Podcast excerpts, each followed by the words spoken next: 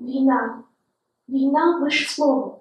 Ми знаємо його давно, воно не ново, а горя ж в ньому скільки, і боремося ми завжди за волю тільки.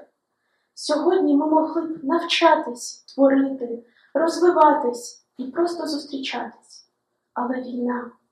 Зараз важливо не мовчати, хоча так хочеться кричати, ридати і вопити. Ні, зараз точно необхідно говорити всім. Згадайте тільки, що можна все змінити і знову мислити, радіти, любити всіх людей і просто жити в мирі.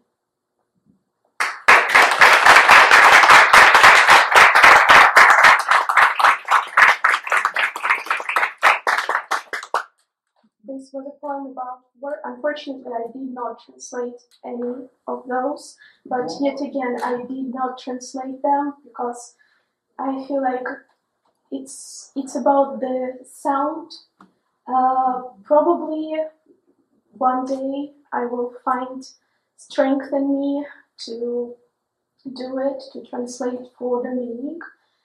Uh, but even standing here right now, uh, it took me a lot of effort and strength to talk about it, to, to just relive through that. So, the next poem is about the sky and how it is for everyone. Небо належить кожному. Той, хто все знає давно, поясни мені цю дивину. Небо кожному оку дано У всю свою величину. Належить мені, коли вгору дивлюся, так само старому дитині. Належить поету, царю, королю, робітнику і всякій людині. Немає такого бідного, щоб ним не володарював, що лев, що наляканий кролик його однаково мав. Небо належить всім, і кожен, якщо йому це вподобає, повний місяць, комети, зірки і сонце собі забирає. Всякий очима збирає, що треба, і вже більш ні в чому немає потреби. Хто в останнє у небо вдивляється ніжно, не знаходить його менш розкішним. Тоді поясніть мені у прозі чи віршах, чому небо все ціле, а земля пошматована грішми.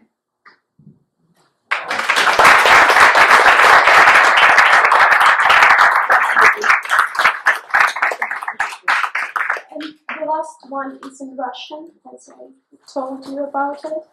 For my Ru- then Russian friends, I hope that one day they will just they will just understand how wrong they were, and I hope that, of course, we will be all able to live in peace and for every one of us to find that internal peace.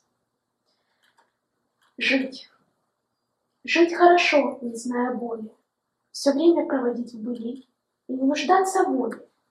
Жить хорошо, не зная горя чужого человека, все доводы его оспоря. Жить в небылицах, байках и вранье. Такой судьбы хотите вы себе? Да, для вас, наверное, жить хорошо сейчас. Зато потом вам вечно всем гореть в инферно. Thank you.